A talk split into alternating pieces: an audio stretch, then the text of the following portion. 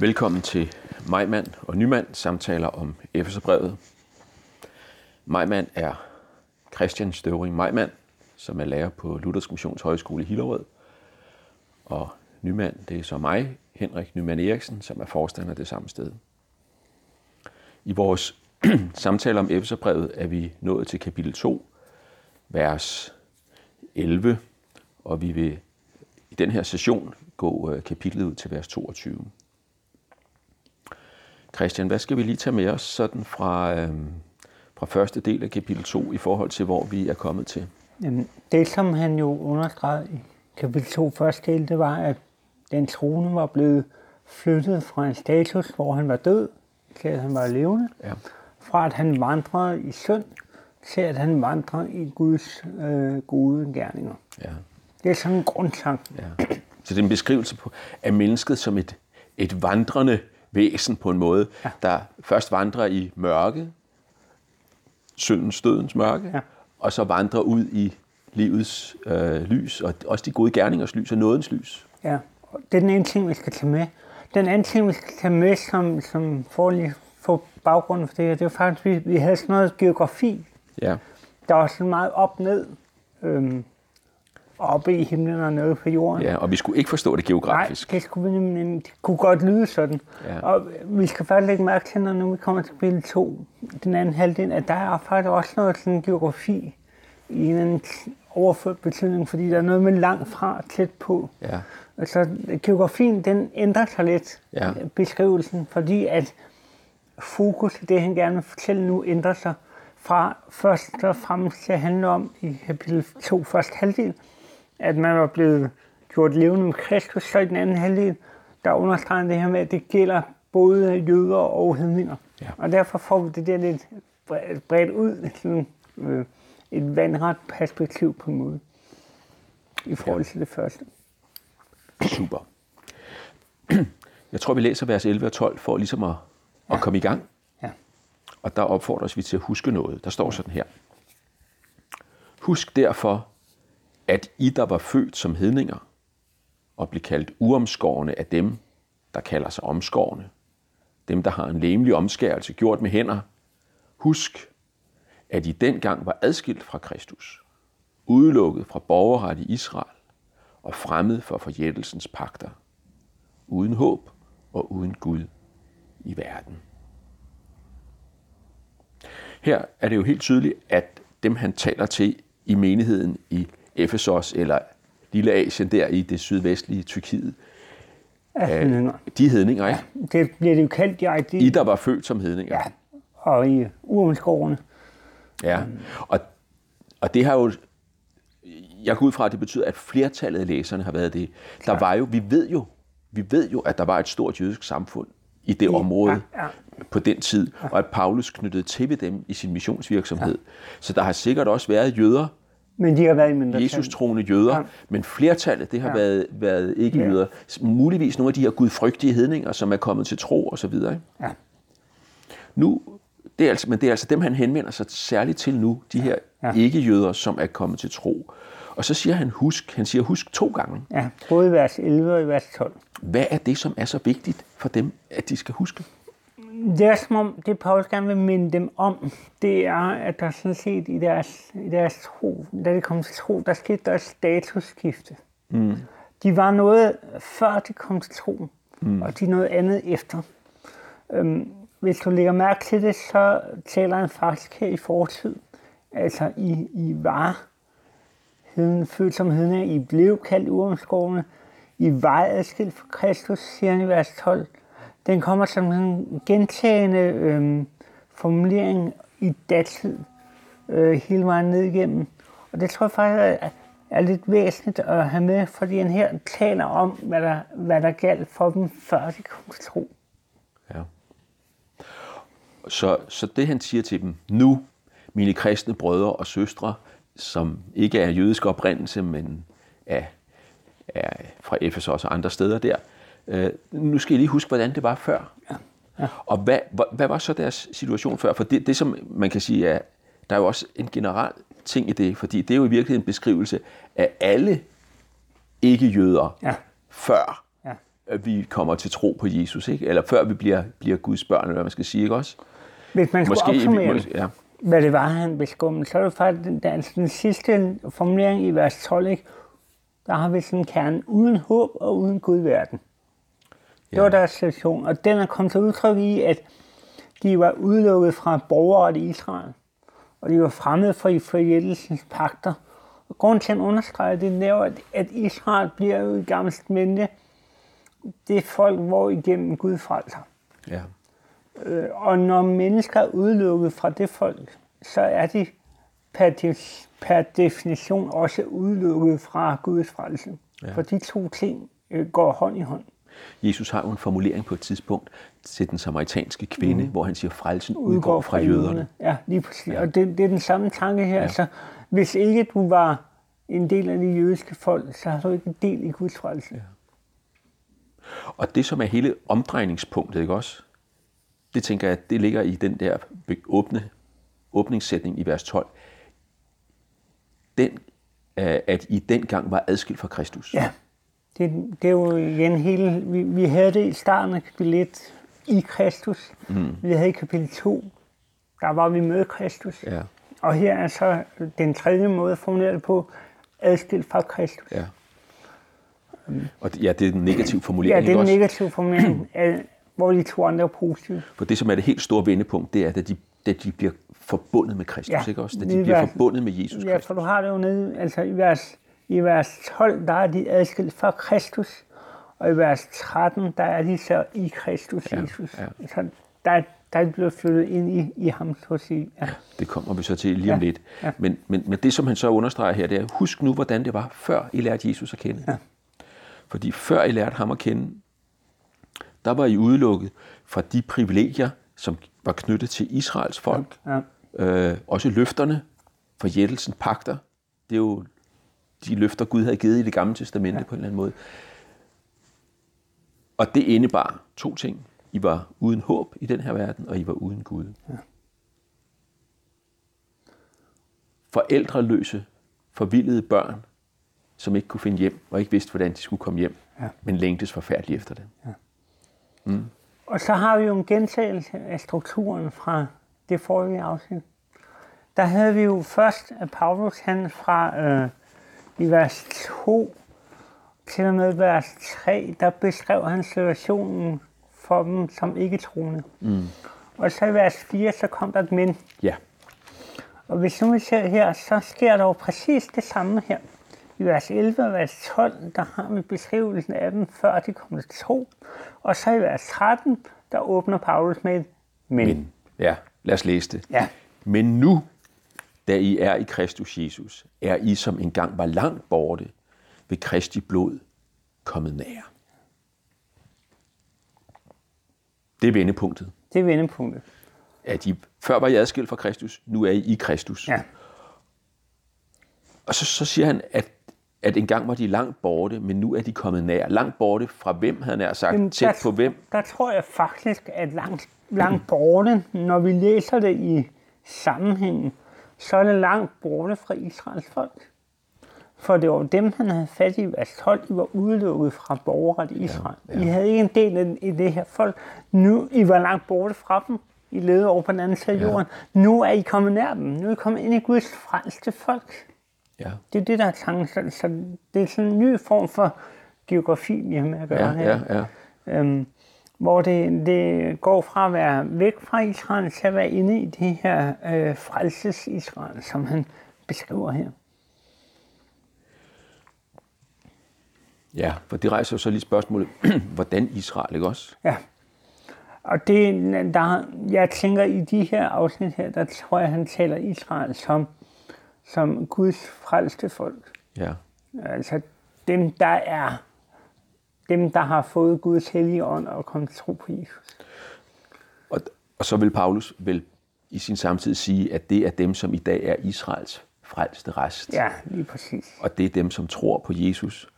Og, og de har alle løfterne op og øh, forjættelserne fra Gamle Testamente, de finder deres epicenter fod- i den gruppe, I den gruppe. Ja, og, og de ikke-jøder, som nu kommer til tro på Kristus, ikke længere adskilt fra ham, de kommer med ind i den gruppe Lige og får del i det. Ja. Den, at du har det i Romerrådet 11 med det her med, med træet, hvor de bliver podet ind på. Ja, de vilde olivengrene bliver podet ind på det ægte oliventræ. Lige præcis. Lige præcis. Så siger han, at, og nu siger jeg vi, fordi det gælder jo på en måde alle hedninger, ikke også? Altså det gælder også ikke, ikke jøder i form af, ikke bare i, i det nuværende Tyrkiet, men Ja, altså ja, Romeriet og Danmark osv. Ja, præcis. Og så siger han, at om, om dem eller om os, at, at vi ved Kristi blod er kommet nær. Ja. Hvordan det? der, der er tanken, tror jeg, at i og med, at vi er kommet tro på Jesus, få lov til for Jesus skyld, for hans død og opstandelse, er tilgivet, så er vi blevet en del af Guds folk. Og på den måde er vi kommet dem nær.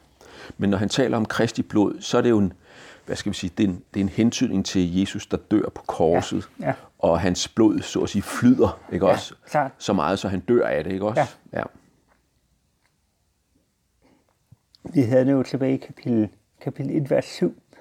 I, I ham har vi forløsning ved hans blod.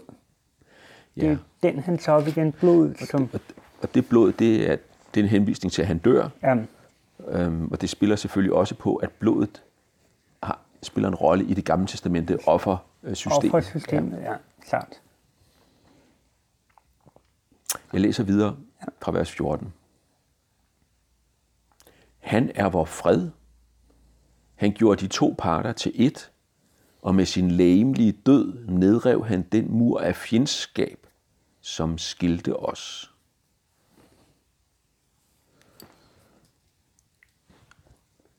Han er vor fred. Det er nøgleordet. Ja, Og grunden til, at du kan se det, eller grund- grunden til det, det kan man se ved, at du har det her vers 14, han er vores fred. Og hvis du går lidt ned i teksten, så står der nede i vers 15, at han stiftede fred. Og hvis du går ned og kigger i vers 17, så står der, at han forkyndte fred. ja. Så han er vor fred, han stiftede fred, og han forkyndte fred. Og så nede i vers 17 får vi vide, at han forkyndte fred for dem, der var langt borte, fred for dem, der var nær. Altså, så freden er sådan en grundtema. Ja. Og, og når det står her, nu er vi ligesom kommet til det, før var I adskilt fra Kristus, nu er I i Kristus. Og så, hvad betyder det så? Jo, det betyder, at han er vores fred. Ja. Og så står det på en måde som en overskrift for resten af det afsnit, ikke også? Lige præcis. Fra vers 14. Han er vores fred. Hvad indebærer det så? Ja, det indebærer for det første, at han gjorde de to parter til ét. Og med de to parter, Jøder og hedninger. ja, Det er jeg ret overbevist om. Det er dem, der er, det er dem, der er tale om her. Ja. Det er jo også interessant, at han så skriver, at han nedrev den mur af fjendskab, som skilte os. Ja. På tempelpladsen i, i, øh, i Jerusalem, øh, på, på Jesu og Paulus' tid, der, der, øh, der var der jo foregård omkring. Øhm, og der var også noget, der hed hedningernes foregård. Ja, hvor de kunne hvor, komme. hvor hedninger kunne komme. Men så stod der en mur midt i, i, over, ikke også? Hvor at der stod, at øh, hvis man ikke var jøde, men krydsede den her, så var det forbundet med dødsstraf. Ja, der var simpelthen, de, de var fysisk adskilt. Ja. Der var simpelthen en mur med en inskription, som, som, som, hvor, hvor at det, det, man måtte, hedningerne måtte ikke krydse. Og det er klart, at man har overvejet, om lige præcis det det, Paulus spiller på her. Mm. Ligesom at muren mellem jøder og hedninger er væk. Lidt ligesom, Som en Berlinmur. ja, eller lidt ligesom, hvad hedder det, forhænget, som forsvinder, da Jesus Ja. dør, ikke? Hvor der, kan blive, hvor der er afstand, ikke Ja. længere er, er skæld mellem Ja. ja. Gud og mennesker. Sådan er muren her revet ned, så der ikke længere er øh, skæld mellem jøder og hedninger. Og det, det vel at mærke handler om, det er, der er ikke et skæld i det at kunne komme ind, i Guds rige. I, ja, ind til, ja. til templet, som, som, som er Guds nærvær. Ja, lige præcis. Og vi kommer også tilbage til templet. Det, ja, det gør vi. Ja. Ja. Men det kan være et meget godt billede lige at have, ja. den Ja. der mur, som man ikke måtte forsere, hvis man ikke var jøde. Mm-hmm. Nå, så står der videre om, om Jesus, og det er jo ham, der tales om her i vers 15. Ej, der, vi skal måske lige have med, at det var en mur af fjendskab. ja. Det, ja, muren bestod af fjendskaber. Det er jo lidt interessant, hvad, hvad er det, han refererer til? Det er klart, vi, vi ved, at der har været nogle spændinger mellem jøder og hedninger Ja. øh, i det første århundrede. Og jøderne gjorde faktisk en del ud af at, at præcisere, at de var et udvalgt folk, og det gav nogle spændinger. Ja. Og de spændinger, dem, de, de løses op i Kristus. Ja. Og det gør de helt konkret som sociologisk fænomen i den ja. kristne menighed. Ja. Ja. Jeg læser fra vers 15. Han, altså Jesus, satte loven med dens bud og bestemmelser ud af kraft, for i sig at skabe et nyt menneske af de to, og således stifte fred, og for ved korset at forsone dem begge med Gud i et lægeme, og dermed dræbte han fjendskabet. Det er en indholdsmættet sætning. Ja, lad os lige starte bagfra. Ja. Han dræbte fjendskabet. Ja. Og det var, tror jeg, det fjendskab, vi havde i vers 14. Ikke? Muren af fjendskab Ja. bliver dræbt i Kristus. Det er sådan grundtanken.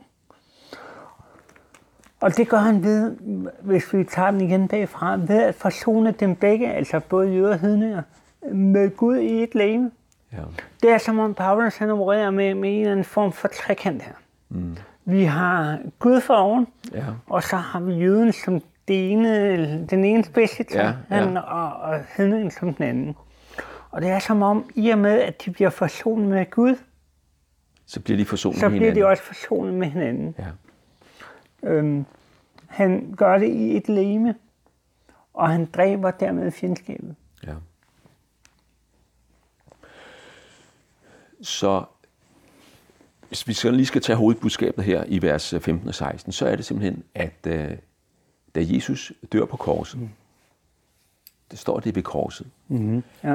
der bliver både jøder og ikke-jøder, jøder og hedninger, som alle er syndere, der skabes der forsoning med Gud, hvor der ellers var Fjendskab. Ja. Og i den forsoning med Gud bliver de to befolkningsgrupper, kan du sige, som ellers var på afstand af hinanden, Ført sammen. fjender af hinanden, endda ligefrem nogle gange, så bliver de ført sammen. Ja. Og det betyder, at når der stod, at Jesus han er vor fred, så har det også en dobbelt betydning. Han skaber en fred med Gud ved, at vi bliver forsonet med Gud ved hans kors, og samtidig bliver vi som en virkning af det forsonet med hinanden. Jøder og hedninger bliver forsonet i den kristne menighed. ja. Det, det er den grundtanke, der ligger i det her. Ja. Så er der et udtryk i begyndelsen af vers 15, som vi også skal have fat i. Der står sådan her, han satte loven med den spud og bestemmelser ud af kraft.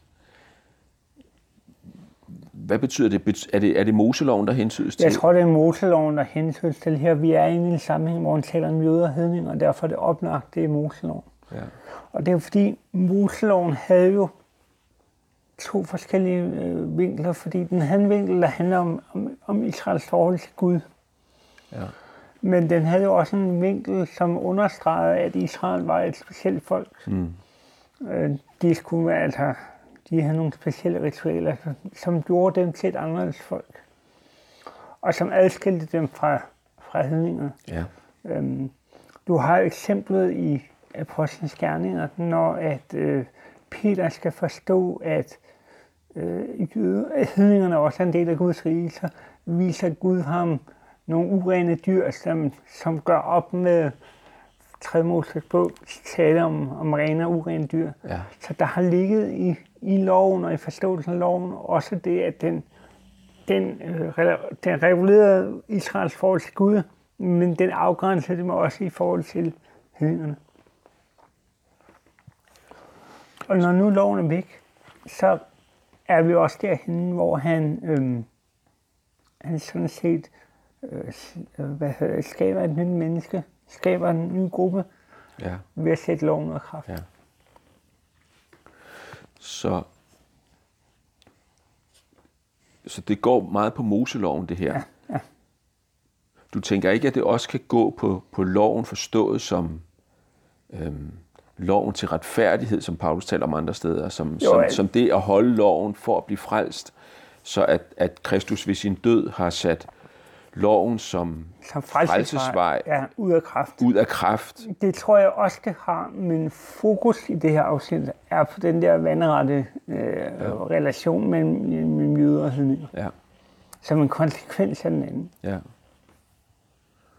Og det betyder også, at vi så som hedninger, som er, har fået del i Israels løfter og så videre, ved, ved tro på Jesus, i frelsens øh, gave der, at, øh, at vi er ikke forpligtet på en bogstavelig overholdelse af Moseloven. Nej. Ja, det, det er klart en konsekvens her. Loven er sat ud af kraft. Både loven og dens bestemmelser. Ja. Og det er jo en grundtanke i Nyt at vi ikke er forpligtet på Moseloven. ja. Jeg har lyst til, at vi lige skal bladre over i Kolossenserbrevet, Ja, Christian, ja.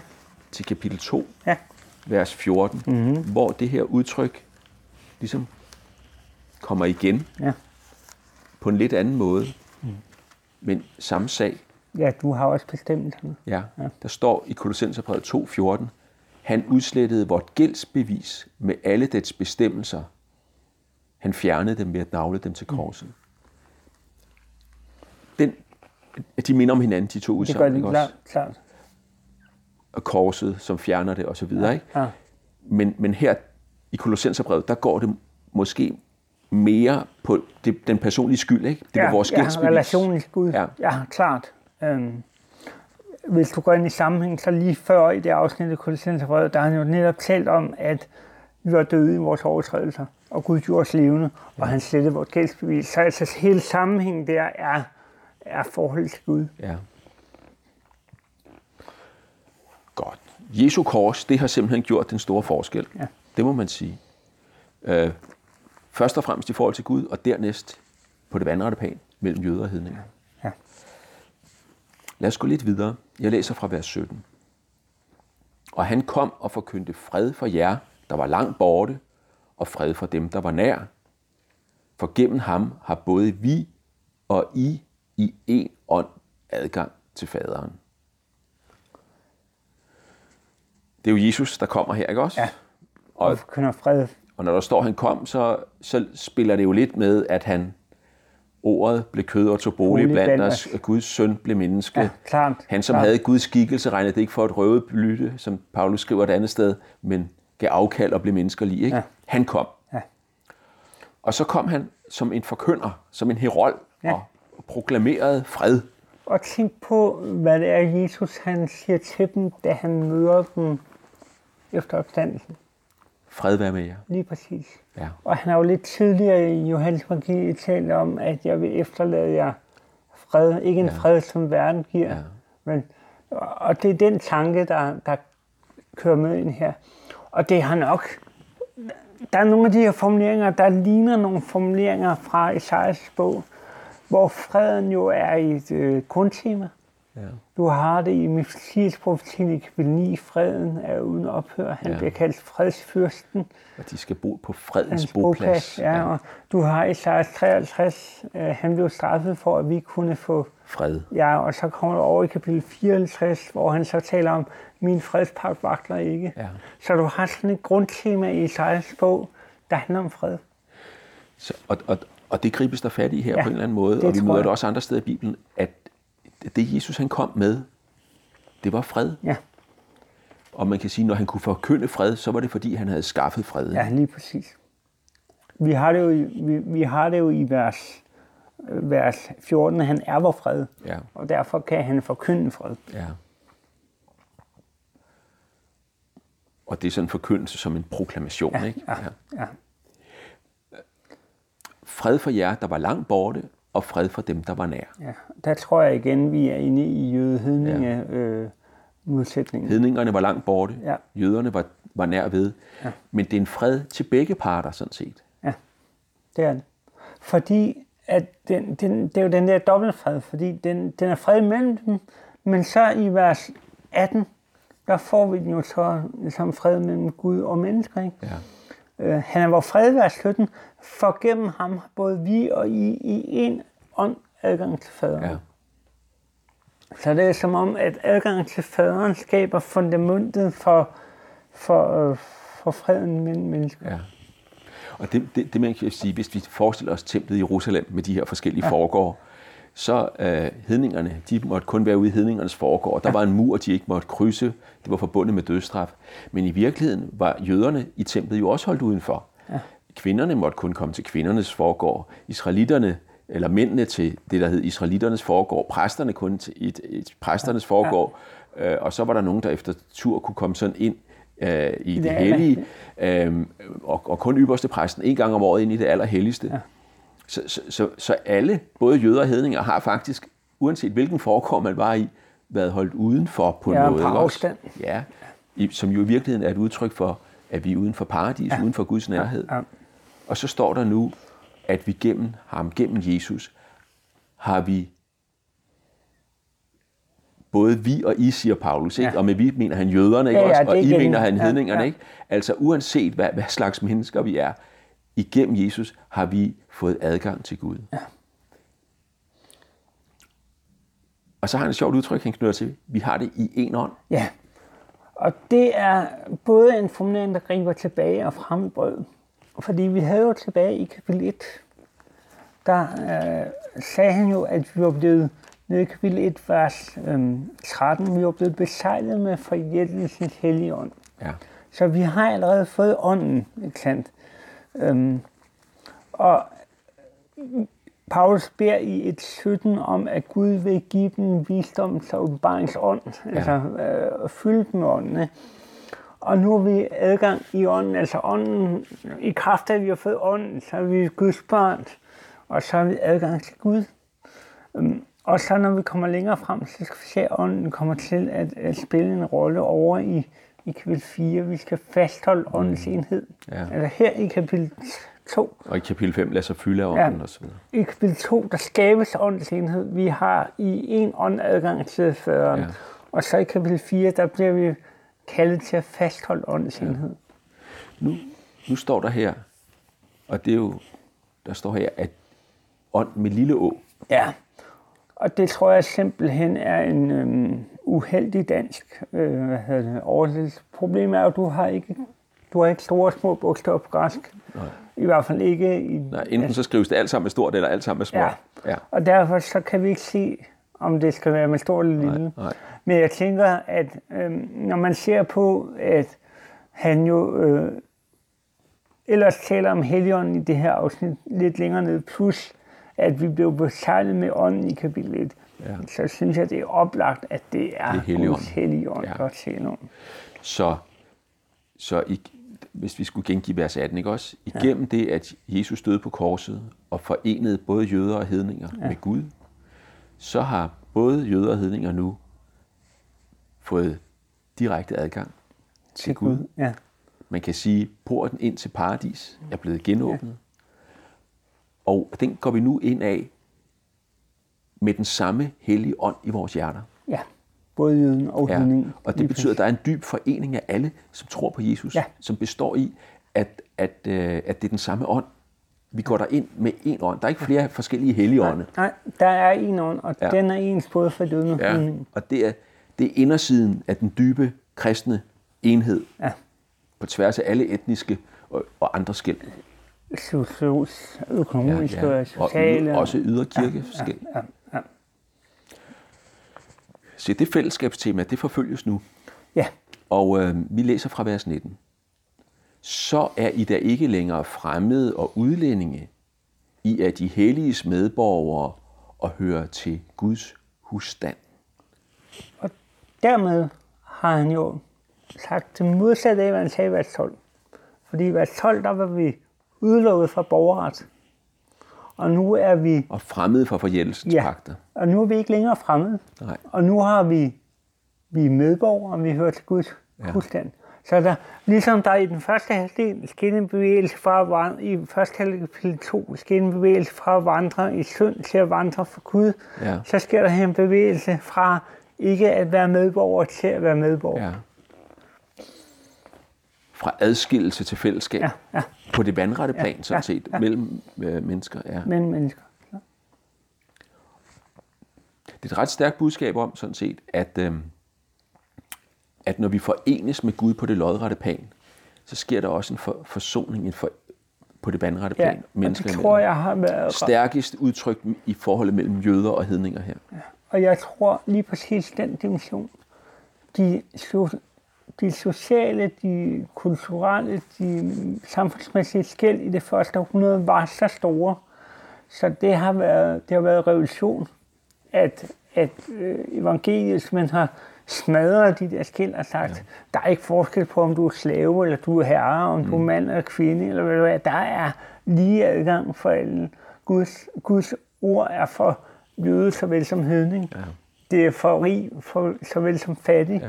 Øh, og det tror jeg virkelig har været sådan en revolutionerende tanke, at evangeliet er så frit, så det er for alle.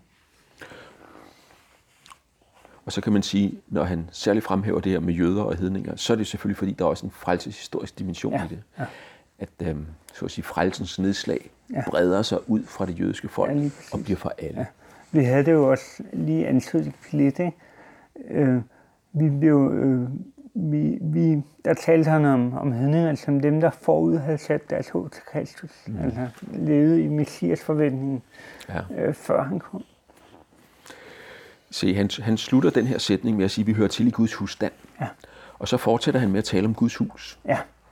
Øh, vers 20, der siger han sådan her, I er bygget på apostlenes og profeternes grundvold med Kristus Jesus selv som hovedhjørnesten. Ja. Øhm, der kan man sige, at, at de indgår i den bygning, ja. øh, som er, er Guds hus. Og i vers 21 får vi at vide, hvad det er for en slags bygning. Det er et tempel. Ja. Og det er, jo en, det er jo en tanke, som Paulus allerede har i, i 1. Korintherbrev, mm. i af Guds tempel. Ja. Øhm, både individuelt og kollektivt, mm. hvor han faktisk billedet. Og her tager en kollektiv dimension også, at vi som menighed er et tempel for Herren. Ja. Men det, som understreges så i vers 20, det er jo det fundament, ja. det her hus er bygget ja. på. Og der står det med på apostlenes og profeternes grundvold, ja. fundamentet, med Jesus Kristus selv som hovedhjørnesten. Ja.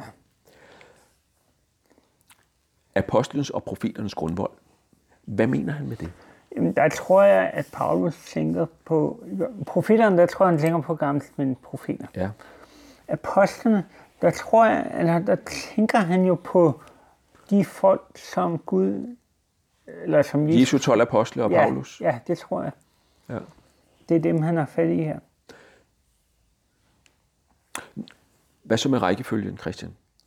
Apostlene og profeterne. Skulle det ikke have været profeterne og apostlene? Øhm, jo, det kan du sige, men jeg tror, at Paulus ser, ser, ser verden ud fra dens opfyldelse. Ja. Og dermed kommer vi, altså der hvor vi har Kristus midten, så ja. har vi apostlene rundt om ham, ja. som hans nære udsending, og så har vi profeterne. Okay. Øhm, jeg tror, det er ja. så simpelt, at det er her. Jeg tænker, det giver rigtig god mening. Ja.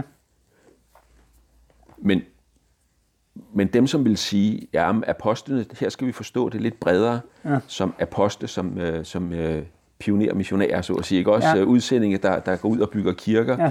og så øh, profetgaven i menigheden. Øh. Det er også en mulighed. Det er klart, og du kan ikke... Øh, du kan ikke, øh, der er ikke noget sprogligt til hinder for nogen af dem. Nej. Øh, det vil jeg gerne medgive. Øh. Og så, så står der med Jesus Kristus selv. Ja. Altså, han, det der selv, det understreger ja, lige, at han er i særklasse. Ikke? Ja, han, ja, med Kristus Jesus selv som hovedhjørnesten. Ja, ja. Hvad, hvad vil han sige med det? Jamen, hovedjørnstenen, det er lidt omdiskuteret, hvad det er for en sten. Det er sådan, sådan den, den første store sten, man lagde, ja. som, som byggeriet blev rettet ind efter. Ja. Øhm, og det betyder, at, at han er, altså alle de andre sten, der lægges, lægges i relation til ja. ham. Ja. Øh, det er ikke først de andre sten, og så hovedjørnstenen. Mm. Det er først hovedjørnstenen, og så alle de andre ja. lægges ind i relation til ham. Og det betyder, at hele den bibelske åbenbaring skal Apostlene og profeterne? Ja, skal ses i relation til og forstås ud fra, øh, hvem Jesus er og hvad han ja. har gjort. Og, og det, det, det betyder, at kirken er ikke forstået ret kun bibeltro. Nej. Den er bibeltro med Jesus som hovedhjørnesten. Ja. At den er bygget på apostlens og profeternes grundvold med Jesus selv. En betoning af det. Ja som, som orienteringspunktet. Og det betyder, at vi må tænke vores Bibel ikke først og fremmest bare som Bibel, men som Jesus bog. Ja. Øhm, som, som handler om, som vidner om, som driver os til Jesus selv. Mm. Men det skal vi gøre uden at, at komme ud i alt forsøgte fortolkninger. Ja, ja, jo, jo. Det handler jo ikke om, at vi skal... Det, det handler for mig sikkert om, at vi skal finde Jesus i hver sætning, men det handler om, for eksempel, når vi har et tema i Gamle om velsignelse. Ja. Så skal vi fastholde, at velsignelse han blev givet til Abraham, mm. og den var, den var for eksempel, den kunne godt være materiel, Ja. men den peger frem imod en større velsignelse, som kommer med Kristus. Ja. Og mener, vi skal fastholde begge dele, fordi hvis ikke vi fastholder det, det der står, sådan, Ja. ja. at den var fysisk, så, så bliver Bibelen sådan en mærkelig kodebog. Ja. Og hvis ikke vi fastholder, at, øhm, at den opfyldes i Kristus, så bliver Bibelen en bogstavelig bo- bog uden et centrum. ja. Og derfor bliver vi nødt til at have begge dele med. Og du kan sige, at vi har faktisk sådan et tema også, helt konkret i vores Ja, tekst, ja. nemlig fred. Ja, At, at, øh, at alle de mange forskellige aspekter af fred, vi møder, både det gamle testamente og det nye testamente, samlet på en eller anden måde, der går trådet til sætningen, som vi havde i vers 14. Han er vor fred. og du har det også med templet. Altså, templet samler rigtig mange tråde op fra det gamle testamente, der får et fokuspunkt i, i Jesus selv. Og det er så det, vores afsnit slutter med, ja. Ja. det med templet. Ja. Ja. Jeg læser vers 21-22. Ja. I ham, altså Jesus, holdes hele bygningen sammen og vokser til et helligt tempel i Herren. I ham bliver også I sammen med os bygget op til en bolig for Gud i ånden. Her sammenlignes den kristne menighed jo med Guds, det er Guds tempel. Ja. Eller, ja, jo, det er, det er på vej til at blive det i hvert fald. Ja, det er rigtigt. Det er rigtigt, der er noget processuelt Der i er det her. noget proces i det her. Det, det er et tempel, der er på vej til at blive bygget. Ja, Han siger jo direkte, øh, vi bygges vokser og vokser. Til, vokser, ja. og bliver bygget op. ja, ja. Så det er, altså, det er som om, at når Guds menighed vokser, så vokser Guds tempel. Ja. Og det er jo faktisk en, øh, det er en meget, for mig at sige, meget opløftende måde at tale om, om Guds menighed på. Vi kan meget nemt komme til at tale om Guds menighed som, så har vi en fraktion her, så har vi noget her, og der har vi nogle ledere og sådan mm. ting. Og der minder Paulus om, jamen, menigheden den er først og fremmest Guds tempel. ja.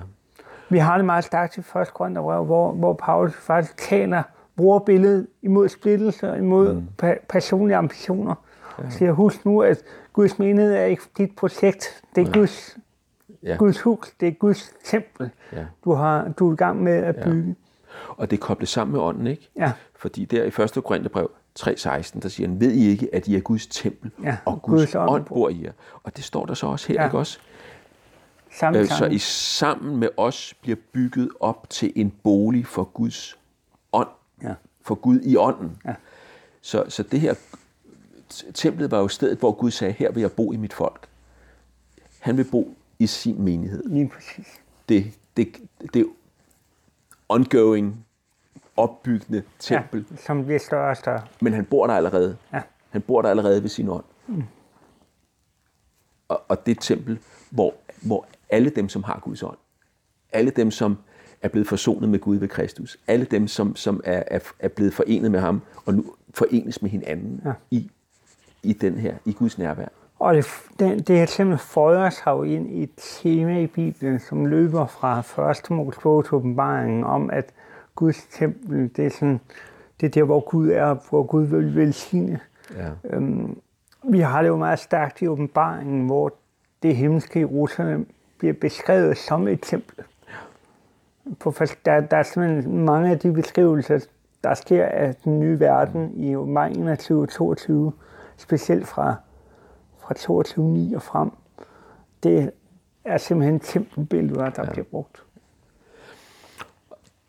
Og dermed øh, afsluttes den del af Efeserbrevet, som vi har for os øh, denne gang.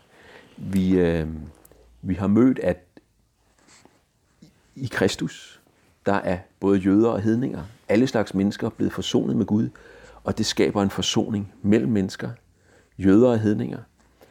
Og øh, vi er i fællesskab, Guds tempel, hvor han bor i sin menighed.